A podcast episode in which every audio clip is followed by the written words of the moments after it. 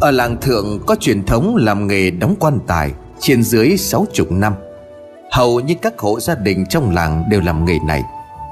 Nhà nào cũng chất hàng chục chiếc quan tài ở khắp sân Nòm rất kinh dị. Nhưng có lẽ họ đã quen với việc này Cho nên thấy cũng rất bình thường. Trong làng có nhà ông Thương là có quy mô làm ăn lớn nhất. Ông không chỉ bán quan tài Mà còn bán cả giường, tủ, bàn trang điểm, bàn thờ. Biết việc bán quan tài chung với giường ngủ là điều cấm kỵ trong tâm linh. Nhưng ông đã tách ra làm hai xưởng riêng biệt. Một xưởng chỉ sản xuất quan tài bàn thờ Một xưởng thì sản xuất giường ngủ, bàn trang điểm, tủ đựng đồ. Đồ mộc của nhà ông cũng được đánh giá là rất đẹp Có chất lượng tốt nhất ở trong làng thượng. Trước khi đến với nghề buôn bán đồ gỗ Thì ông thường làm nghề vẽ truyền thần bằng than chỉ. Nhưng không phải vẽ truyền thần cho người sống, Mà là vẽ cho người đã chết. Thật ra thì đây là cái nghề mà bố ông truyền lại. Thời của bố ông, máy ảnh chưa phát triển, Nên nhà nào có người chết, Thường đi nhờ những họa sĩ cứng tay vẽ lại một bức để thờ. Đến đời của ông, máy ảnh đã xuất hiện nhiều, Ảnh nhựa cũng trở nên phổ biến. Người ta có thể phóng một bức 3 x 4 thành tấm ảnh 30-40 là chuyện quá dễ dàng. Thế nhưng nhiều nhà họ vẫn muốn thờ di họa hơn là thờ di ảnh. Họ cho rằng làm như vậy sẽ tỏ lòng thành kính đối với ơn trên. Dần dần cái nghề của ông không còn được chuộng nữa. Ông chuyển sang nghề mộc rồi làm kinh doanh đồ gỗ từ đó cho đến tận bây giờ. Từ ngoài cổng có một đoàn người gồm bốn người đi vào trong xưởng đóng giường tủ. Là một người mến khách, Ông Thương liền đi thật nhanh ra đón tiếp. Ông tươi cười rồi nói đây có phải là vợ chồng cậu Hải và vợ chồng cậu Sơn Hôm nào tới đây mua tủ phải không? Hải liền gật đầu rồi đáp Vâng hôm nay chúng cháu đến đây xem giường, Đồ nhà bác chúng cháu tin tưởng lắm. Ông Thương cười lớn, Đồ gỗ nhà tôi quá tuyệt rồi còn gì, Sau này tôi có nằm xuống thì cứ đồ nhà mà dùng. Cả đám cười khoái chí, Sơn liền nói Ba cần phải sống trăm tuổi đó. Ông Thương lắc đầu nói Này cũng bảy chục rồi, ít ỏi gì nữa. Già rồi cho nên là không có làm được gì nhiều. Mà cái thằng con trai với nhân viên của xưởng làm cả. Tôi là chỉ có cái nhiệm vụ tiếp khách tới xưởng mà thôi. Đấy cô chú xem đi. Vẫn nhất là mua đồ tại xưởng phải không nào? Hoặc là cô chưa có mẫu riêng thì đặt chúng tôi sẽ làm. Giá thì cũng không có đắt hơn là mấy. Hải liền nhanh nhậu nói. Dạ được thế thì tốt quá rồi con gì à? Rồi Hải đưa điện thoại ra rồi nói. À bác này, Bác thiết kế cho cháu cái giường như thế này nhé Độ bao lâu thì cháu nhận được? Ông thường suy nghĩ một lúc rồi ông nói. Dạo này thì cũng nhiều người đặt làm thiết kế riêng. Cậu đợi ngày này tháng sau được không? Hải liền nói. Có cách nào mà đẩy nhanh tiến trình được không, bác? Ông Thương gật đầu rồi nói. Cậu có thể trả thêm giá cho tôi để tôi mướn nhân viên ở xưởng khác. Yên tâm đi, tôi giám sát cho nên là chất lượng mẫu mã không có lo. Cậu Sơn có đặt gì không? Sơn cười rồi nói. Cháu đến đây mua cho vợ cháu cái bàn trang điểm thôi à? Sườn đồ gỗ rất rộng, Nhưng mà đồ đạc được xếp rất ngày ngắn. Món nào ra món đó Rất tinh xảo và đẹp mắt. Những người thợ vẫn mải mê làm Không để ý gì đến diễn biến xung quanh. Cơn rồng kéo tới, Sớm trở khuất đi nền trời xanh thẳm. Bốn người cũng vội vã từ biệt ông thương để trở về, Trước khi cơn mưa rào mùa hạ ập xuống. Một tháng sau, Hải quay lại xưởng nhà ông Thương để lấy chiếc giường đã đặt từ tháng trước. Chiếc giường được làm từ gỗ nghiến, màu gỗ tự nhiên. Không sơn thêm bất cứ một màu nào khác, Chỉ phủ ở bên ngoài một lớp vét ni để tạo độ bóng. Đặc biệt nhất là phần đầu giường Được điêu khắc hoa văn rất tinh tế, Không có một đường nét nào có thể chê được. Do là giường đặt riêng theo mẫu mã đẹp, Cho nên giá cả cũng khá chênh lệch so với giá thị trường. Dù có đắt đến đâu Thì cũng không so là gì với thu nhập 300 triệu đồng trên một tháng của Hải. Chiếc giường được để ngay ngắn trong phòng ngủ của hai vợ chồng Hải. Màu gỗ tự nhiên hài hòa với màu sơn tường Và các đồ vật xung quanh, Càng tôn thêm vẻ sang trọng của căn phòng. Hôm ấy thứ bảy cho nên cả nhà của Hải đều được nghỉ. Hải chuẩn bị đánh xe đưa vợ con đi chơi, Thì xuất hiện một bà cụ đang lóng ngóng ở ngoài cổng. Thế vậy Hải kêu người làm ra mở cửa. Thì ra ấy là mẹ của Hải từ quê lên. Năm bà cụ đầy vẻ cơ cực. Tay sách nách mang những thứ quả quê lên cho con cháu. Liên là vợ của Hải liền chạy ra chào hỏi và đỡ hộ bà cụ. Hai đứa con của cô cũng lễ phép chào bà nội. Hải thì dừng dưng như không quen biết. Bà cụ nhìn chằm chằm về phía của Hải như đợi một tiếng chào thoát ra từ miệng của cậu con trai duy nhất. Nhưng Hải vẫn không thèm nhìn bà lên một cái, Chứ đừng nói là chào. Hải liền nói với vợ, Em và các con lên xe mau lên, Không hết buổi bây giờ. Liên gật đầu rồi nói với mẹ chồng, Mẹ đi cùng chúng con cho nó vui nhé, Mà lần sau mẹ không phải mất công mang cho chúng con nhiều đồ vậy đâu. Mẹ lên chơi với chúng con là mừng rồi. Bà cụ toan nói thì Hải đã chặn lời, Hôm qua anh vừa mới rửa xe xong. Liên liền nói, Anh nói gì vậy? Mẹ cất công lên đây để thăm vợ chồng con cái nhà mình mà. Anh không chào mẹ lấy một tiếng thì thôi, Đằng này. Liên chưa dứt lời thì bà cụ đã nói Lâu lâu mẹ lên, đem cho các con chút quà quê, Đồ nhà cho nên nó sạch lắm. Thôi, bây giờ mẹ phải về ngay. Đàn gà từ sáng đến giờ của mẹ chưa cho ăn. Hai đứa con của Liên níu lấy áo của bà nội. Liên cũng cố ý giữ mẹ chồng lại, Nhưng Hải liền quát. Mẹ không muốn ở thì để cho mẹ về. Liên đành nói. Phải tiện xe cả nhà mình về quê với mẹ luôn. Tại cũng lâu rồi vợ chồng mình chưa có được về quê. Hải tỏ vẻ khó chịu miễn cưỡng nói. Vậy em lấy xe mà đưa mẹ về. Giờ anh có hẹn rồi. Bà cụ nắm lấy tay của Liên rồi cười và nói, Thôi, để mẹ bắt xe tự về, Nhanh lắm con à. Liên liền nói, Để con đánh xe đưa mẹ về, Lần sau mẹ có lên thì nói cho chúng con ra bến xe đón. Liên nhìn sang hai đứa con liền nói, Hai đứa có muốn xuống quê chơi với bà nội không? Chúng đều vui vẻ gật đầu Và dắt bà nội lên xe. Đi độ 3 tiếng, Cuối cùng cũng đến nơi của bà cụ. Căn nhà của bà cụ non đã rất cũ, Nhiều màng tường bị bong chóc lêu rêu. Bốn người từ già đến trẻ bước vào trong nhà. Cái mùi mốc lâu ngày sộc lên đến tận mũi. Liền đưa mắt nhìn xung quanh, Mặt của cô chậm lại, Hai hàng nước mắt ứa ra. Cô nắm tay của bà cụ rồi nói, Mẹ khổ sở quá rồi mẹ Mấy lần con định đưa các cháu về quê thăm mẹ, Nhưng mà anh Hải đều nói là mẹ qua nhà bác nọ bác kia, Không có nhà. Mong mẹ đừng có trách chúng con. Sau đó Liên rút điện thoại ra Và gọi cho một người bạn làm bên xây dựng Ngày mai tới để sửa nhà cho bà cụ. Mẹ chồng nắm tay của Liên và nói trong tiếng nấc ở cổ Thôi con à Mẹ ở đây này quen rồi Giờ có mùi sơn mẹ không có chịu được đâu. Liên liền nói Mẹ cứ yên tâm ạ à, Sẽ không có mùi gì cả đâu. Thôi bây giờ cũng chưa rồi Con con ra ngoài chợ mua một chút đồ Rồi nấu cơm cho mẹ con mình ăn. Bà cụ nghe vậy thì liền xua tay nói trong vườn có gà có rau Ngoài áo có cá. Để mẹ đi làm cơm cho con với hai cháu. Bà cười tươi nhìn ra ngoài sân Thấy hai đứa cháu đang nô đùa. Bà lại càng mừng bà liền gọi Cụ Bì, cụ Bon Vào chú Dâm chơi kẹo nắng.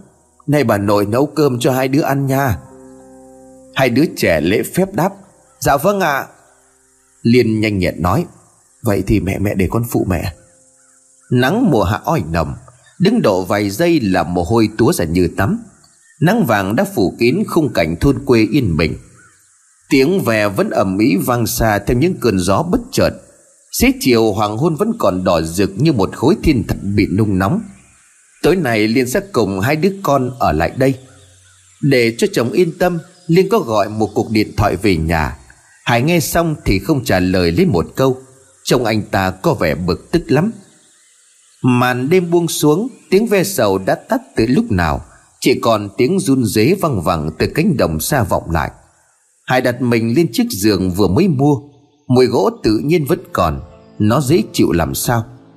Hải đưa tay vút về tấm gỗ trang trí nơi đầu giường, Để cảm nhận được sự tinh tế trong từng đường nét điều khắc. Bỗng Hải giật mình rụt tay lại. Anh có cảm giác như mình vừa sờ vào một thứ gì đó nhơn nhớt, Như là huyết nha đam. Hải sờ thử thêm một lần nữa, Nhưng không thấy gì. Tuy nhiên lần này, Hải lại ngửi thấy một mùi tanh hôi như là mùi xác chết và đầy ở trong phòng. Càng lúc mùi hôi tanh càng nồng nặc, Khiến cho Hải không chịu nổi nữa, Mà nôn ra một bãi. Mùi tanh cũng mau chóng biến mất, Hải độc thoại nội tâm. Lạ quá, Mình bị làm sao thế này? Rồi anh tiếp tục đi xung quanh phòng để kiểm tra, Xem có xác con vật nào chết ở trong phòng. Hải ngó xuống gầm giường, Thì thấy có một vũng nước loang lổ ở trên sàn. Thế nước ấy vẫn còn rất từng giọt ở đầu giường xuống. Hải lấy ánh sáng từ điện thoại soi vào, Thì thứ nước ấy có màu vàng như là huyết tương. Đôi chỗ có dính một thứ chất lỏng màu đỏ như máu. Hải cảm nhận được mùi tanh toát ra từ vũng nước đó. Đúng cái mùi hôi tanh của thứ nước bẩn dỉ ra từ xác người chết để lâu ngày. Hải chưa đoán được ra đây là một hiện tượng gì. Thì bất chợt Hải thấy gương mặt của một người phụ nữ Với vẻ mặt đầy gây rợn, Thấp thoáng ẩn hiện trong tấm gỗ trang trí ở đầu giường.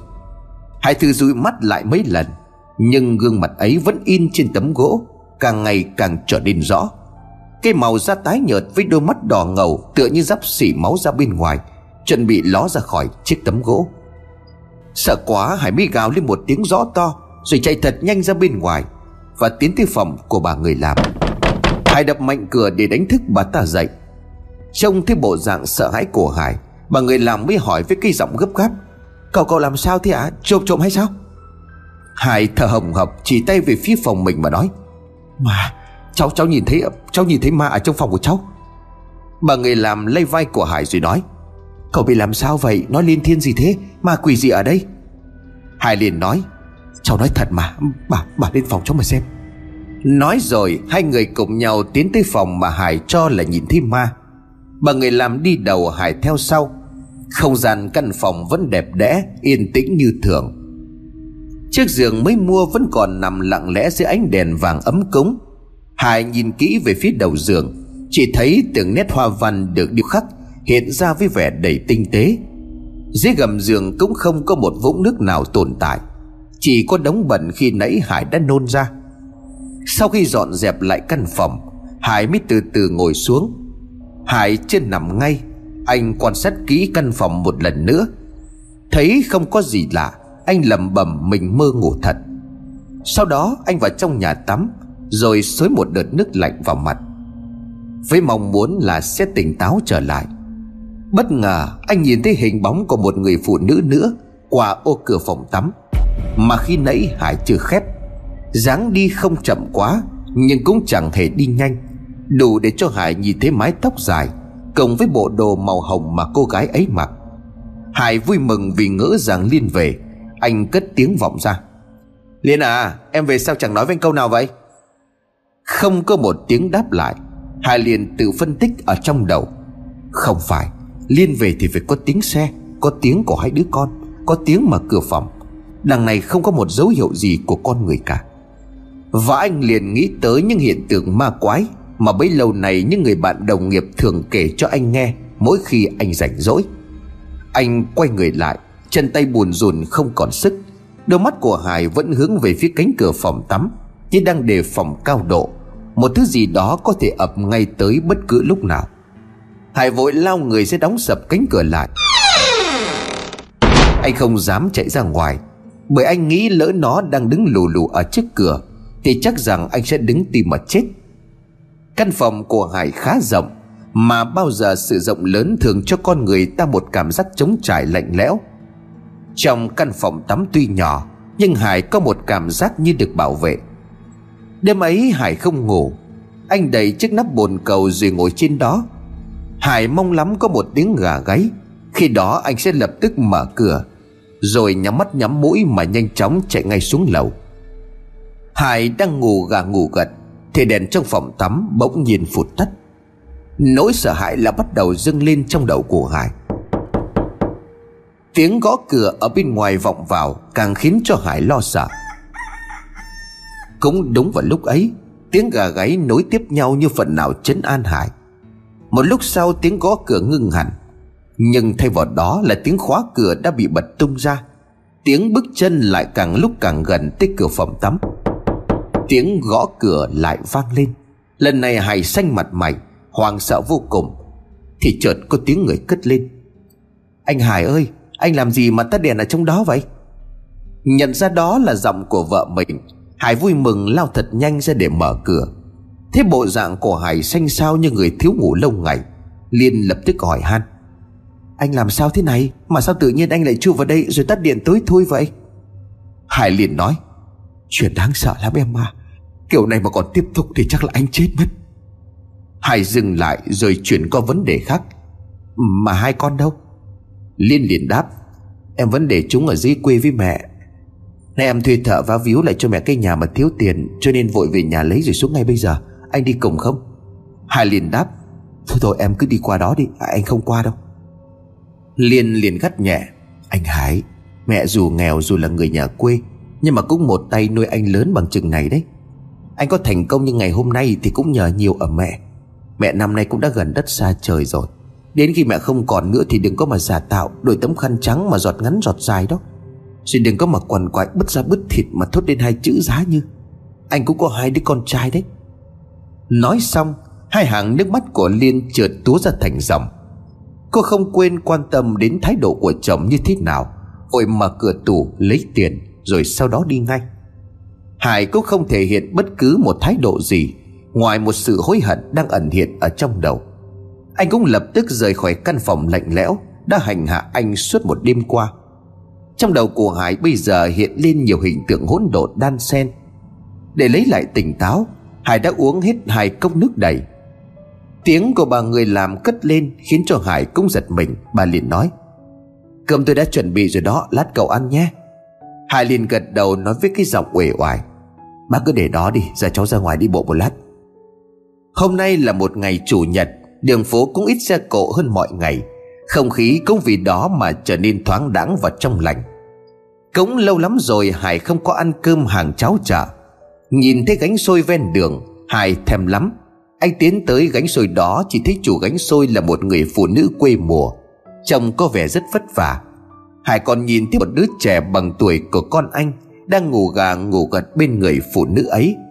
Sau khi gọi một đĩa xôi xéo, Có rắc chút ruốc gà lên trên Hải mới hỏi người phụ nữ đó, Đây là con của chị à? Người phụ nữ cũng vui vẻ trả lời Vâng năm nay nó mới vào lớp 1 đó, Nay là chủ nhật được nghỉ cho nên là không có nỡ để nó ở nhà một mình, Cho nên là dẫn nó đi theo. Hải ăn xong một miếng xôi lại tiếp tục hỏi À anh nhà không còn nữa hả chị? Người phụ nữ nghe đến đó thì liền trầm mặt xuống. Thế vậy Hải liền chữa lời. À dạ tôi tôi không có ý gì đâu. Còn lỡ lời thì cũng cô xin lỗi chị nhé. Người phụ nữ kia suy tư một lát rồi nói, Bố cháu nó chưa có mất, Nhưng mà khi cháu nó được một tuổi Thì bố nó bỏ đi theo người đàn bà khác. Bố mẹ tôi thì cũng mất rồi, Bố mẹ chồng thì cũng không có chấp nhận tôi, Anh em tôi thì cũng chả có ai cả. Thì cũng vì con mà trăm công nghìn nghề, Thôi thì cố cho cháu nó học hành đến nơi đến chốn để khỏi thua thiệt với người ta. Nuôi nó bây giờ thì vì già nó lại có chỗ nhờ cậy, Âu thì cũng là số phận cậu à. Hải lặng im không nói thêm gì. Hải không ngờ trên đời vẫn có những gia cảnh éo le đến vậy. Hải nghĩ về ngày xưa Thế nó thật giống với cuộc đời của mình. Khi ấy Hải lên 3 tuổi, Bố của Hải đi theo người đàn bà khác. Mẹ của Hải cũng vô cùng vất vả Để nuôi nấng đứa con trai duy nhất. Ông bà nội của anh cũng không chấp nhận mẹ con của anh, Sau đó phải về ở với bà ngoại. Lên 5 tuổi thì bà ngoại của anh cũng đột nhiên qua đời, Chỉ còn lại mẹ con anh. Nhiều khi hết gạo, Mẹ Hải lại phải đi vay hàng xóm mỗi người một ít, Nấu được ba bát cơm. Mẹ nhường Hải tất Vì anh đang còn sức ăn sức ngủ. Còn lại chút cháy, bà chan nước sôi Rồi thêm vào chút muối để ăn cầm hơi. Đến năm Hải đỗ trường đại học tổng hợp Hà Nội Mặc dù điều kiện khó khăn vô cùng, Nhưng bà vẫn cố gắng sắp một mâm cơm trọn vẹn để cúng gia tiên. Lâu lắm rồi Hải mới được ăn thịt gà, chả lụa sôi ruốc, Cho nên Hải thấy ngon vô cùng. Mẹ của Hải càng vui Vì cả lớp cấp 3 được có 5 đứa đỗ đại học, Mà Hải lại đỗ đại học tổng hợp Hà Nội, Một trong những trường đại học danh giá bậc nhất vào lúc bấy giờ. Nhưng bà cũng buồn Vì không biết kiếm đâu ra tiền để cho con ăn học hết 4 năm nhưng bà cũng đã vội gạt ngay suy nghĩ đó qua một bên. Bà cho rằng đó là trách nhiệm của mình. Mong ông trời ban cho bà sức khỏe Để bà có thể kiếm tiền nuôi con. Cuối cùng thì Hải cũng thành đạt. Anh trở thành một doanh nhân có tiếng trên thương trường, Có vợ đẹp con khôn, Có xe hơi, có biệt thự. Nhưng tiếc là anh lại quên đi người đã cho anh thành quả của ngày hôm nay. Hải luôn nghĩ mẹ Hải đã làm mất mặt anh trong buổi khai trương công ty. Hải cho rằng bà đã khiến anh xấu hổ trước bao nhiêu những vị khách sang trọng Trong buổi tiệc của ngày hôm đó. Không chỉ vì ngày hôm đó, Bà không chịu được mùi nước hoa mà Hải đã cố sức cho bà, Cho nên bà đã nôn khi đứng bên Hải trên bục phát biểu. Lúc ấy Hải ngượng vô cùng, Anh liền xin lỗi mọi người rồi đưa bà vào bên trong. Đến nơi anh buông tay và đẩy bà xuống, Nói bằng một cái giọng trách móc. Xấu hổ, Hết tiệc thì bà về quê đi, Ở đây bà còn làm mất mặt tôi giải giải đó. Giả mà sống lâu làm gì chả biết chứ. Nói rồi Hải quay phát đi ngay. Bà mẹ ngồi đó thẫn thờ bất lực. Bà không tin được đứa con mà bà dồn hết tâm lực để nuôi dưỡng nó, Mà bây giờ nó lại đối xử với bà như vậy. Bà đứng dậy rồi nhanh chóng về quê ngay trong hôm đó.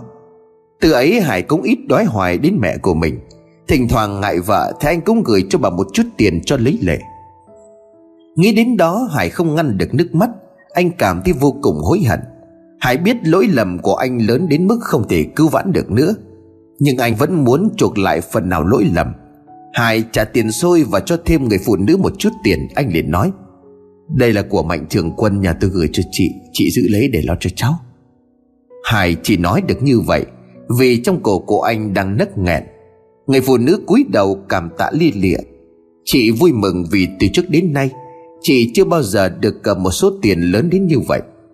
Còn Hải, anh cũng vội vàng đánh xe về quê thăm mẹ Và mong mẹ tha thứ. Trên đường đi, anh vẫn khóc. Giờ anh nghĩ lại về quá khứ cực khổ của mình. Anh nghĩ về mẹ. Anh muốn mẹ đánh cho anh một trận thật đau cho bỏ tức. Một tiếng va chạm xe vang lên. Hải đã đụng trúng một chiếc xe tải đi ngược chiều. Máu trên đầu và trong miệng đang chảy không ngừng. Những người đi đường thấy vậy Thì cũng dừng xe lại và gọi cấp cứu đưa Hải tới bệnh viện.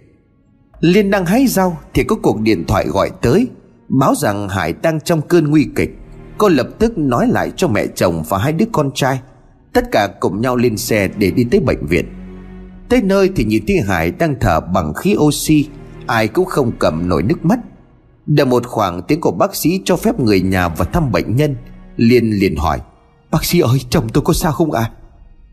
Vì bác sĩ trầm ngâm một lúc rồi nói cái này thì tôi không có dám trả lời, Nhưng mà vết thương nặng lắm, Mất máu cũng nhiều. Và thôi, gia đình vào thăm cậu ấy đi, Được phút nào thì phút đó. Nghe đến đây thì ai cũng hiểu là tình trạng của Hải Không ai có thể cứu vãn được nữa. Liền nắm lấy tay của Hải Và cảm nhận được tay của anh đang cử động. Hải từ từ mở mắt, Nhưng anh không nhìn vào Mà đang như tìm kiếm một ai đó. Mí mắt yếu ớt của Hải đang miễn cưỡng mà thật lớn, Nó có thể đóng sập lại bất cứ lúc nào. Liên thấy chồng của mình tỉnh lại thì mừng lắm. Cô gọi mẹ chồng vào. Nhưng bà cụ vẫn chỉ đứng bám vào mép cửa bên ngoài. Bà không dám vào bên trong. Bà sợ đứa con trai lại đuổi bà đi, Thì vừa xấu hổ bà lại vô tình làm mất mặt con. Hải cố gắng đôi mắt thật lớn nhìn về phía người mẹ. Nước mắt của anh lại chảy rằn rủa. Anh gật đầu thật nhẹ như muốn gọi bà vào. Hiểu ý của con, Bà liền chạy tới nắm lấy tay của Hải. Và cũng không thể nào ngăn được hai hàng nước mắt lã chã Đôi môi nhợt nhạt của Hải đang từ từ nở một nụ cười thật tươi. Rồi anh cau mày nhăn mặt, Nói ra được một tiếng thật rõ ràng. Bè! Rồi sau đó mắt của Hải đóng lại. Điện tâm đồ cũng không còn báo hiệu những đường gấp khúc liền xuống nữa. Thay vào đó là một đường thẳng tắp. Tim của Hải đã ngừng đập Hải đã dồn hết chút sức lực cuối cùng để gọi một tiếng mẹ lần cuối. Giây phút vừa thiêng liêng vừa xúc động Đã khiến cho tất cả những người phải chứng kiến không cầm nổi nước mắt. Sau sự ra đi của Hải, liền đã đón mẹ chồng lên ở cùng Cô coi mẹ chồng như mẹ đẻ, Mười phần kính trọng. Đêm hôm ấy, Liên cùng hai đứa con ngủ trên chiếc giường mà vợ chồng cô mới mua Liên nhớ đến người chồng quá cố, Tự nhiên nước mắt lại trào ra. Liên xoa đầu của hai đứa con đã ngủ. Chúng chả biết gì, Chỉ biết thương cha lúc bấy giờ rồi sớm quên ngay. Trần Liên nghe thấy có tiếng giọt nước Đang giọt từng giọt chậm rãi ở trong phòng. Liên cho rằng khi nãy cô rửa mặt, Chưa khóa chặt van cho nên nước dỉ ra. Thế là cô mới vùng dậy đi vào trong nhà tắm. Tuy nhiên van nước đã được đóng chặt. Vừa quay ra thì Liên giật mình đánh thót. Cô nhìn vào vị trí nằm của cô khi nãy đã xuất hiện một người phụ nữ mặc áo hồng đang nằm ở đó. Sau khi Liên dụi mắt thì cô lại không thấy gì nữa. Tiếng nước cũng im bặt. Cô nghĩ rằng do mình hoa mắt, Cho nên cũng không nảy sinh ra một suy nghĩ gì cả. Lúc ấy độ nửa đêm, Liên lại nghe thấy tiếng nước nhỏ thành giọt. Âm thanh nghe rất gần Cô cảm tưởng như nó đang nhỏ ngay bên cạnh mình. Rồi Liên nhận ra âm thanh ấy phát ra từ phía dưới gầm giường. Cô bật đèn lên rồi cúi nhìn xuống. Thấy dưới đó là một vũng nước. Bên trên đầu giường là những giọt nước đang từ từ nhỏ xuống. Một mùi hôi tanh sộc tận vào trong óc Khiến cho liền suýt nôn mửa. Đèn trong phòng cô tự nhiên vụt tắt. Lá cây bên ngoài như bị một trận gió mạnh lay động, Khiến chúng phát ra những âm thanh vô cùng quái dị liền bắt đầu cảm thấy sợ hãi. Cô toàn đánh thức hai đứa con dậy, Nhưng không thấy chúng đâu cả. Cô gào lên một tiếng thật lớn như là xé toang không gian. Cô muốn chạy thoát khỏi căn phòng này Để tìm lại hai đứa con. Nhưng đằng sau của cô Đang có hai bàn tay lạnh bút ghi chặt lấy ít hầu, Khiến cho liền không thể nào có thể vùng vẫy được. Cô nghẹt thở, Cảm tưởng chết bất cứ lúc nào. Đèn trong phòng đột nhiên bừng sáng liền tỉnh dậy phát hiện ra mình đã trải qua một cơn ác mộng khủng khiếp. Bên cạnh cô có hai đứa con, có mẹ chồng và bà người làm. Tiếng hét của liên quá lớn đã đánh thức tất cả những người ở trong nhà. Thế vậy mẹ chồng cũng ngồi tới bên cạnh liên và hỏi han. Con có sao không? Nào ngồi dậy để mẹ pha cho con cốc nước gừng. Liên nắm chặt tay cổ mẹ, nói với giọng run rẩy. Thôi mẹ ngồi đây với con đi ạ. À. nó bóp cổ con mẹ à. Nói đến đó, ai cũng trố mắt ngạc nhiên, Vì khi nhìn vào cổ của Liên, Đúng là có vết tay siết thật mạnh vào cổ, Nhiều chỗ đã tụ máu. Bà người làm mới tiến lại gần rồi nói, Tôi nói ra điều này thì xin bà và cô hiểu cho. Hôm nọ cậu Hải cũng bảo với tôi là phòng này có ma, Thế nhưng mà tôi không có tin. Nay cô lại gặp lại thì chắc là đúng rồi đó. Liên tự chấn an bản thân mình, Rồi kể lại toàn bộ diễn biến câu chuyện vừa rồi cho mọi người nghe. Hai đứa trẻ con thì sợ hãi Mà nép vào trong lòng bà và mẹ. Không khí ma mị bao trùm khắp căn phòng. Có khi con mà ấy đang đứng cạnh nghe ngóng, Rồi cười nửa miệng không biết. Câu chuyện vừa dứt, Bên ngoài lại nổi lên một trận gió dữ dội, Thuê ào ào khiến cho cánh cửa sổ đã đóng chặt bật tung ra. Bà mẹ chồng mới lấy từ trong túi ra một chuỗi chẳng hạt nhà Phật Mà bà thường mang đi chùa. Bà lần nhanh từng hạt rồi niệm chú với mong muốn được thần Phật giúp đỡ. Bỗng chiếc giường rung lên bần bật Như có bốn người đàn ông khỏe mạnh Đứng ở bốn góc xô đẩy. Sợ hãi quá, năm người già trẻ mau chóng rời khỏi căn phòng, Rồi đi xuống sân nhà. Họ không dám ở trong căn phòng Để âm khí này thêm một giây nào nữa. Từ dưới sân, Mọi người nhìn lên căn phòng qua ô cửa sổ. Ai cũng thấy hình dáng của một người phụ nữ mặc áo hồng Đang đứng hướng ánh mắt xuống. Bây giờ bà mẹ chồng mới hỏi Liên Trước đây hai vợ chồng con có gặp cảnh này chưa? Liên lắc đầu nói, Không mẹ à. Từ khi bọn con mua chiếc giường này về đây Thì xảy ra biết bao nhiêu là chuyện. Đau đớn nhất là chuyện anh Hải qua đời. Chắc cũng do con quỷ ám ở chiếc giường đấy mẹ à. Bà người làm liền nói, Tôi có biết cách đây chừng 30 cây số, Có một ông thầy bói cực kỳ cao tay. Ông ta mà phán thì chỉ có đúng 100% thôi. Nếu bà với cô thử đi một chuyến Thì chắc sẽ ra chuyện đó. Đúng là có bệnh thì vái tứ phương. Vừa nghe xong Liên đã cảm mừng, cô liền nói, Ôi mau sao ông thầy đó có cách giải quyết chuyện này, Chứ không thì chết chứ biết làm sao. Vậy là đêm hôm đó cả nhà ngủ ở ngoài sân Ngủ trên nền cỏ. Công may đây là mùa hè, Nếu là mùa đông chắc phải ngủ nhà ngủ động